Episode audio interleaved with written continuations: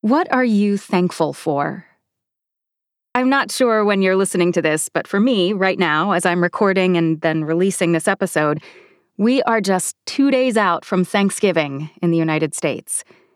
It's a time of pumpkin pie and mashed potatoes and my personal favorite, sweet potato casserole. Yum. It's a time of family and joy and togetherness. For many people, it's time for a Thanksgiving Day run. My husband Arturo and I are running the Cincinnati Turkey Trot 10K on Thursday, which I'm super excited about. And, of course, it's a time of thanksgiving, of gratitude. An attitude of gratitude is more than just catchy phrasing. It is a real and powerful way for artists to carry the joy of their best creative experiences with them long term, regardless of the current circumstances. A mindset of gratitude can completely change your perspective on your life and work as a creative. Welcome to the Starving Artist No More podcast with me, your host, Jennifer Jill Araya. Starving Artist No More is a business coaching community dedicated to helping creative entrepreneurs cast off the starving artist and find thriving fulfillment from their businesses.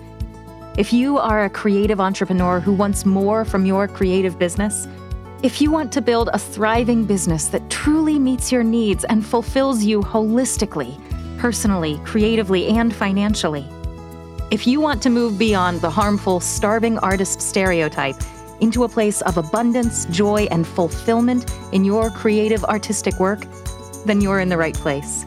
I'm so glad you're here.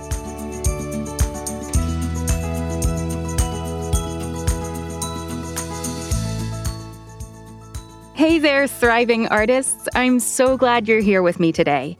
Happy Thanksgiving! I'm Jennifer Jill Araya, and I'm thrilled to be sharing my time with you this Tuesday before Thanksgiving. Right now, as I'm recording this episode, Arturo, my husband, and I are looking forward to the Thanksgiving Day Turkey Trot 10K, which I mentioned we'd be running in the introduction. And of course, I can't wait to celebrate the holiday with my family later this week. I don't know about your family, but every Thanksgiving, before we enjoy the incredible deliciousness that is the Thanksgiving Day meal, my family always goes around the table and one by one we share what we are grateful for this Thanksgiving. We take a moment to reflect on the past year, on all of its ups and downs, and we make a conscious choice to focus on the good, on the blessings, on the joy. This ritual might be a bit of a cliche, but I've still always found it very moving. This yearly process of reflection has, for me, always set the right tone for the coming holiday season. As a gigging musician, the holidays are one of the most stressful times of the year for me.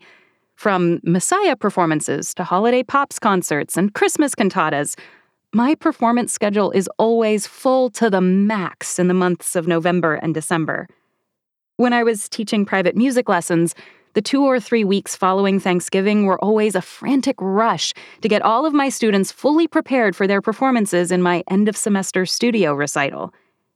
And even if your creative work isn't in music and you don't have performances coming up over the next six weeks, I'm sure you can agree that as much as we'd like the holiday season to be only joy and laughter and merriment, the holidays are often accompanied by a healthy dose of stress, anxiety, overwhelm, and busyness.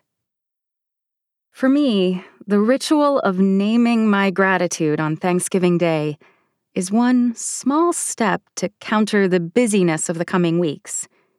It is my family's way of saying that we won't let our holiday season be consumed by consumerism or stress or the craziness of the season. We start the season by focusing intentionally on the many ways in which we are blessed.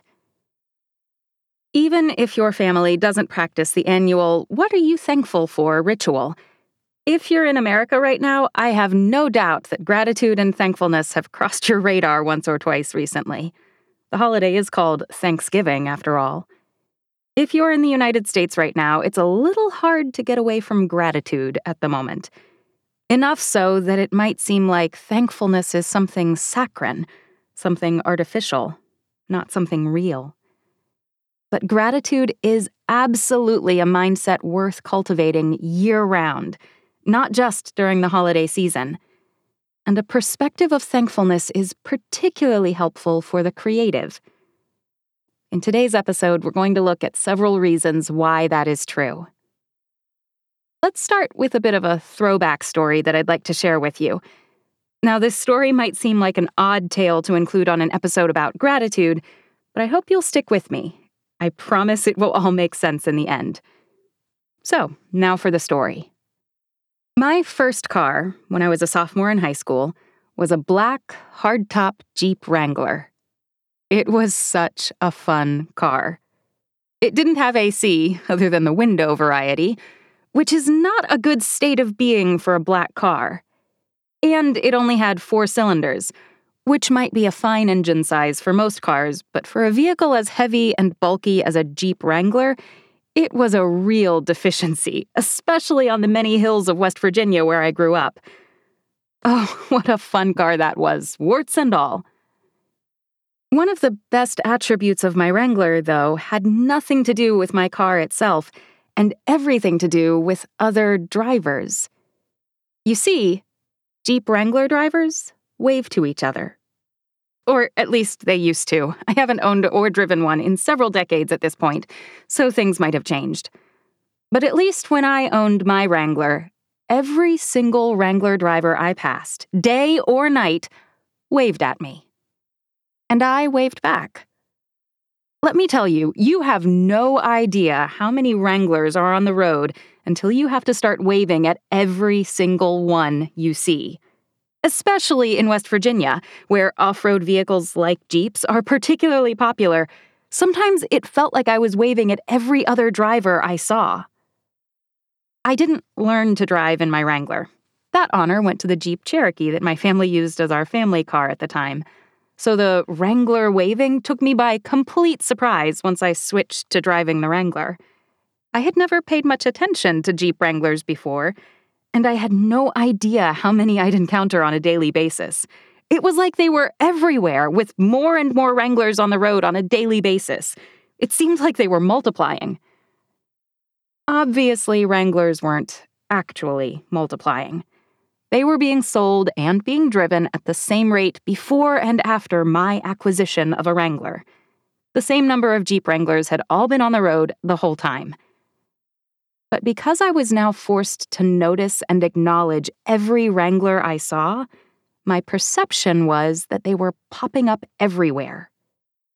When you intentionally notice something once, you are more likely to notice it again in the future.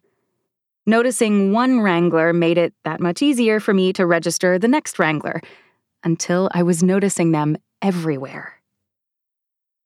This phenomenon is actually a recognized psychological reality.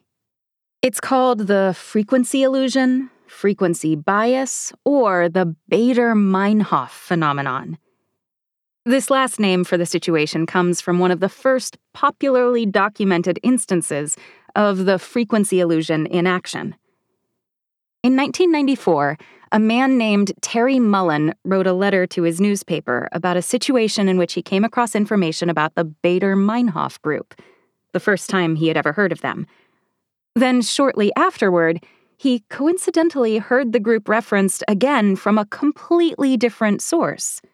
How was it possible that he heard of the same obscure group two times in such quick succession?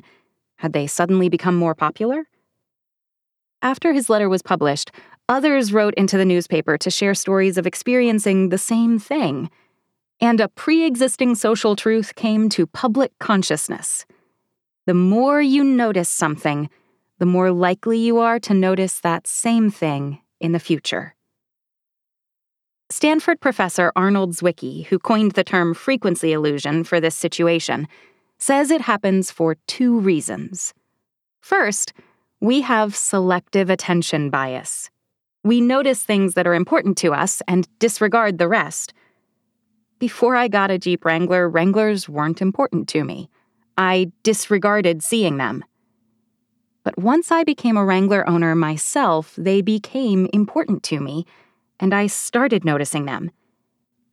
And secondly, once we start noticing something, thanks to selective attention bias, we use confirmation bias. When we look for things that support our beliefs while disregarding things that go against them, to continue to reinforce in our minds that whatever it is we're noticing is everywhere all the time. Whatever you call it frequency illusion, frequency bias, or Baader Meinhof phenomenon the tendency to notice something a second, third, and fourth time once we've noticed it the first time is a universal human trait. If we see something once, we'll be on the lookout for it again in the future, and we will see it again and again and again. So, I can hear you asking, where am I going with this? What does all this have to do with existing in the world as a creative? My point is this. As creatives, we can use this universal human tendency to our advantage by focusing on the good in our creative lives, by focusing on gratitude. Being an artist, a creative, is hard. Really hard. Society is constantly telling us lies about who we are our place in the world, and the value of our creative work. We often have to fight to be paid fairly for the projects we complete. And even if we intellectually know that scarcity is not the reality in which we live, even if we know that the creative world is one of abundance and opportunity, as I discussed in episode two of this podcast, sometimes it's really hard to believe that in our feelings. It's sometimes hard to take that head knowledge and make it heart knowledge. Finding real world examples of that abundance is not always easy. The frequency illusion might be a universal human trait, and it is, but so is the negativity bias. Negativity bias is the term psychologists use to describe people's tendency to remember negative occurrences more strongly than positive ones. This trait was useful for humanity hundreds of thousands of years ago. It was important for early humans to remember that this particular place was where a pack of predators lived, and so they needed to remember not to go back there. Negativity bias gave lots of importance to negative experiences and helped keep early humans alive. Now, however, negativity bias is less useful but it is still a part of what it means to be human and how we experience the world. We remember the negative review and give it more weight than the positive one. The one critical line in an otherwise positive review will leave us hurt or in tears.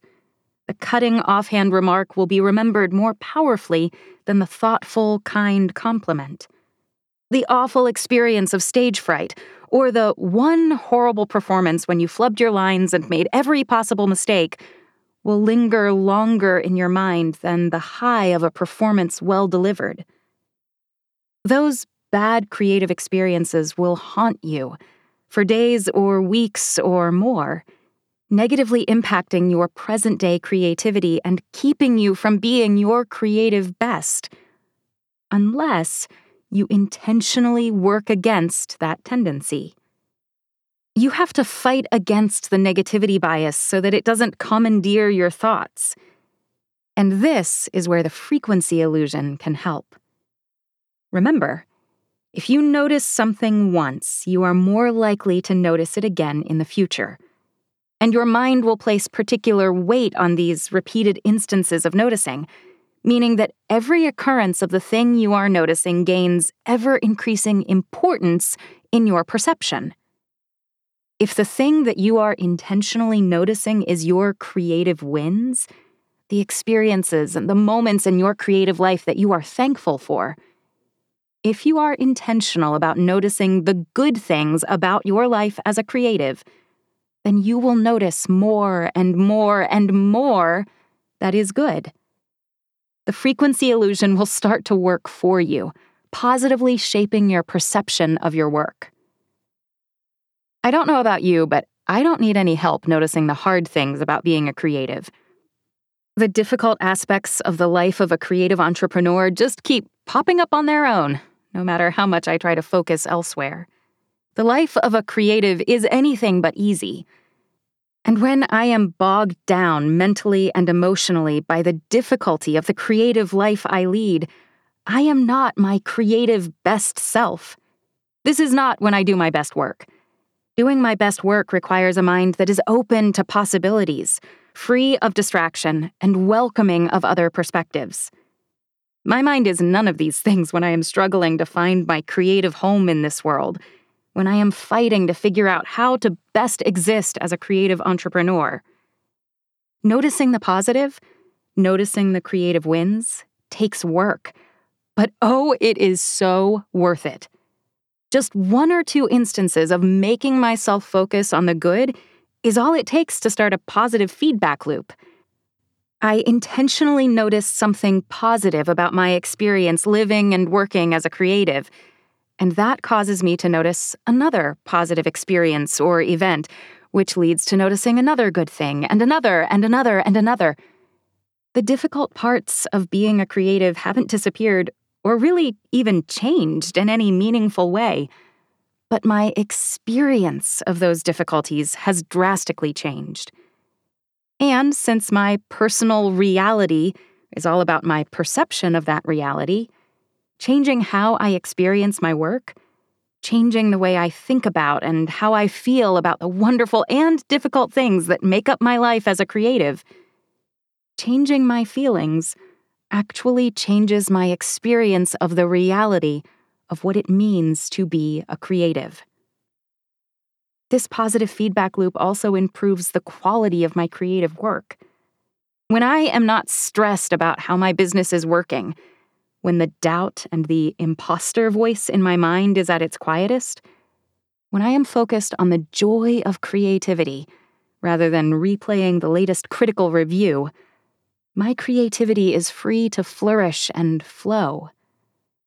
Quite frankly, if any of those things I just mentioned are true, if I'm stressed about some administrative aspect of my business, if my feelings of being an imposter are forefront in my mind, if I'm doubting my worth as an artist and a creative, if a negative review is running on repeat through my brain, if I'm dealing with any of those things, or any of the million other negative things that can torment creatives, then I'm not able to create. I can't get into a flow state with my work. I make mistakes. My mind won't focus on the task at hand. I'm unable to get to the mental and emotional place where my best work happens. If I'm focused on the negative and the difficult and the critical, my creativity suffers. By contrast, when I intentionally notice the positive, those negative elements get quiet. Their influence on me starts to diminish. It's like I've turned down the volume on a little devil sitting on my shoulder, telling me that I'm not enough and that my work isn't good. I've not quite muted him, because those things still pop back up from time to time, but his volume level is low enough that I can barely hear the lies he's telling me. I'm able to instead revel in the joy and delight of the creative process. That positive feedback loop buoys my creativity in a way that is truly extraordinary. Focusing on the good is particularly helpful if I'm going through a dry spell in my creative work. Perhaps I overbooked myself, which I know I shouldn't do but sometimes still find myself doing anyway, and I'm feeling overwhelmed and overworked. Or maybe I'm having the opposite problem not enough work coming my way, and I'm stressed about how I'm going to fill my work calendar. Maybe I have a series of projects where problems and difficulties stubbornly keep popping up, making my work unusually taxing in some way. Or, since I'm an audiobook narrator and exterior noise can prevent me from doing my job, Perhaps I have a roof leak at my house that requires major repairs, requiring me to record at night during the weeks that the contractors are here making the repairs. Focusing on the positive can give you, and does give me, the emotional strength needed to power through these difficult times. That last example of a problem is a true story. For a period of several months this summer and into most of the fall, I had to record almost exclusively during the overnight hours while major roof work was completed on my home. I work from home. My recording booth is located in one of the bedrooms of my house. So the roof work was being completed not just on my house, but also on my place of work. The noise of the banging and the drilling that the workers needed to do for the repairs could be heard in my otherwise mostly sound isolated recording booth. I couldn't record while the workers were here, meaning I had to record at night. Working night shift is not when I do my best work. It was an incredibly difficult period for me as an artist. I was tired and I was stressed a lot. And literally, the only thing that got me through this period was noticing and then focusing on the good things as they happened. It gave me the creative energy boost I needed to power through 2 a.m. recording sessions and exhausting days when I was trying to sleep through the noise of roof repairs. It kept me focused and allowed me to find flow, even when my recording sessions were split between the early morning and the late night. I was able to keep working during that period solely thanks to my habit of intentionally noticing and focusing on the positive. Noticing the positive is powerful. And gratitude is all about noticing the positive. Frankly, gratitude is just a single word way of saying noticing the positive. My personal gratitude habit consists of a daily gratitude journal. Well, I say daily, but I don't always remember to write in it daily. I enjoy writing in journals of many different types, but I almost never am able to make journal writing a truly daily practice. It's more of a most days practice than an everyday practice. But regardless, most days, I sit down at some point during the day and jot down three things I am thankful for. Usually, these three things are very brief, sometimes just a word or two. Great dinner with Arturo. Fun outing with my daughter. Had an excellent recording session today. And sometimes they're more extensive, spanning a paragraph or more, as I fully describe an uplifting or creatively refreshing experience I had. I write as much or as little as I feel like writing that day. But I do it more days than not, and I have been doing it for years at this point. I have several journals full of the little moments of life that bring me joy, both in my personal life and in my creative life. When I'm truly feeling down, when things just aren't going well and I'm struggling my hardest to find the willpower to keep going, when my creative well has run dry and I just don't have the creative energy needed to complete my projects, I refer back to those journals. Flipping through those pages is like my own personal greatest hits playlist. From the mundane and trivial to the big and life changing, it's all there in my gratitude journals. If it lifted my spirits, if it made my heart sing with joy, if it simply put a grin on my face, then it's recorded in my gratitude journal. If you follow my social media accounts, you know that I performed a concert recently in which the renowned violinist Itzhak Perlman was the featured soloist. I'm a section cello member of the Springfield Symphony Orchestra, and Itzhak Perlman performed the Beethoven Violin Concerto on our season opening concert this year. Mr. Perlman was kind and gracious in rehearsal. It was truly a joy to perform with him. The night of the performance, the concert hall was completely packed, and the energy of the crowd was incredible. The audience practically gave Mr. Perlman a standing ovation as he came on stage before he'd even played a note. The best performance experiences are ones in which the audience and the performers are co creating the event through a shared energy and joy. And that was absolutely true for this concert. The audience's excitement and delight were palpable, and it made the entire evening just soar. Added to all of this, which would have already been absolutely incredible all on its own. The other piece on the program was Shostakovich's Ninth Symphony. This symphony is one of my top three absolute favorite pieces in the entire orchestral repertoire. Performing that piece, which I love so much and which speaks to me so deeply, in front of a crowd that enthusiastic and energetic and invested in the performance, wow. I can't even think of an adjective incredible enough to describe the experience. When you add together all of those elements, the thrill of performing with Itzhak Perlman, the excitement and energy emanating from the crowd, and the joy of playing one of my all time favorite pieces, you end up with one of the best, most rewarding, most exhilarating creative experiences of my entire career. I guarantee you that my notes about my experience of that concert are in my gratitude journal.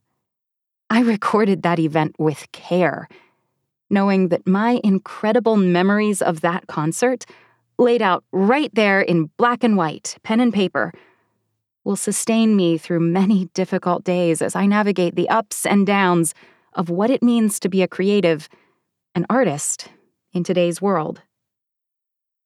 But my gratitude journal isn't only full of the remarkable and memorable, like that recent concert. It's also full of the mundane and ordinary, in which I sometimes can find just as much joy. The recording session that felt really good. The perfectly turned yellowish, goldish, reddish leaf I noticed on my morning run. The light in my daughter's eyes as we laughed together. All of these things bring lightness to my heart and I am thankful for them too.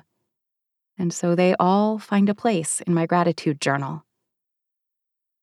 If I've had a day that was truly horrible and I can't even find enough positive elements of the day to start my internal positive feedback loop, I'll instead refer to my gratitude journal, full of the big and the small and everything in between.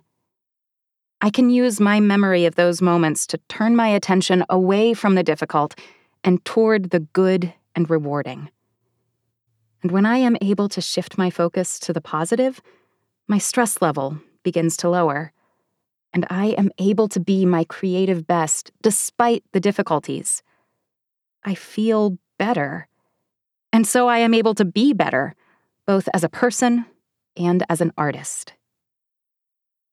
This experience of an improved sense of well being is not unique to me.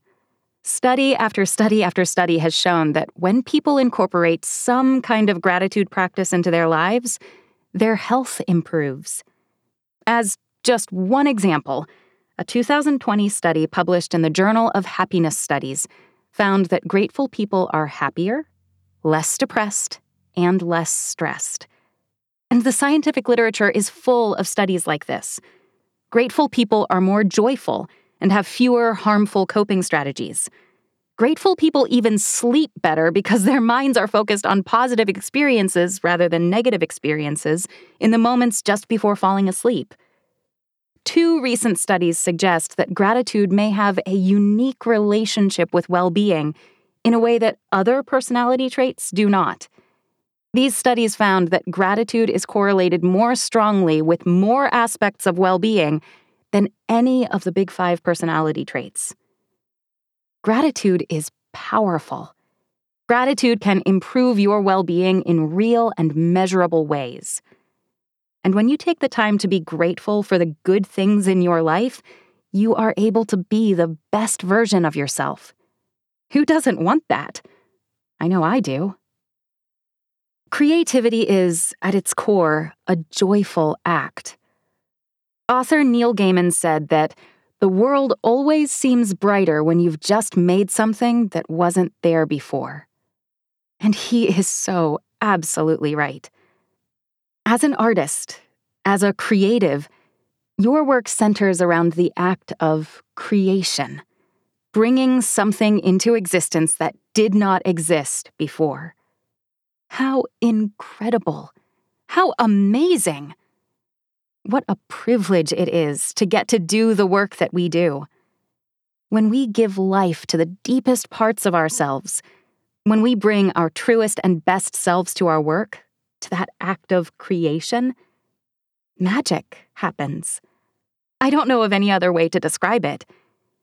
Even when the music I'm performing is profoundly sad or angry or turbulent, or the book I'm narrating is dealing with the worst of the human experience, there is an element of joy in the creative process of bringing sound and life to those projects. My gratitude practice is what allows me to find joy in the midst of darkness and difficulty, and sometimes because of darkness and difficulty. Focusing on the positive allows me to achieve creative flow even when the project is daunting or difficult. The positive feedback loop recharges my creative energy and allows me to give the very best of myself and my focus to every project that comes my way. Regardless of the project, gratitude helps me do my best and be joyful in the midst of it. So, this Thanksgiving season, as we approach the busy months of celebrations and Christmas parties and family gatherings and New Year's galas, not to mention the stress of year end performances and projects and deadlines, I challenge you to find time to be grateful. Take a moment each day to Count your blessings. Notice the positive as it comes your way. And then notice it again, and again, and again. And express gratitude that those wonderful and amazing things are part of how you experience life. If you struggle with this, put your creativity to work.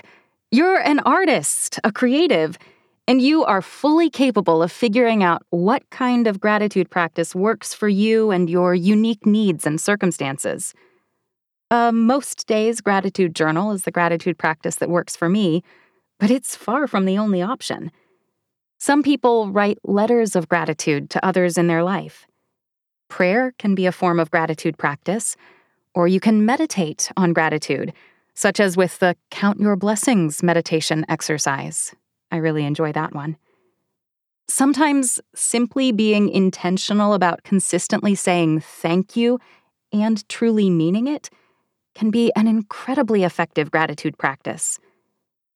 Your gratitude practice can be as big or as small as you need it to be. It can be whatever works for you. But once you start to incorporate it into your daily life, I promise you that it will make a difference you will intentionally notice things you are thankful for, and then notice them again and again.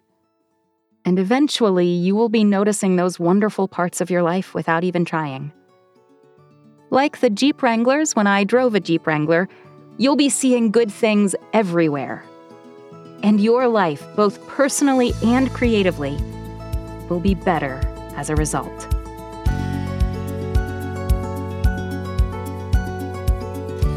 Thanks for spending time with me today. If you are listening to this when this episode is published and it is still Thanksgiving week for you, I hope you and yours have an amazing Thanksgiving celebration this week. I really hope you'll follow through on this and that you'll find a way to incorporate a gratitude practice into your daily life. If you do that, or if you already have a gratitude practice that works really well for you, I'd love for you to share with me your experience. You can reach out to me on my website, starvingartistnomore.com. And thanks again for listening. Of course, I'm always grateful when you subscribe and when you leave a review and when you share this podcast with others. But mostly today, I'm grateful that you choose to spend time with me listening to this podcast. Today, you, my listeners and my fellow creative entrepreneurs, you are what I am grateful for. Here's wishing you a week full of joy and creativity and gratitude. I can't wait to see what you create.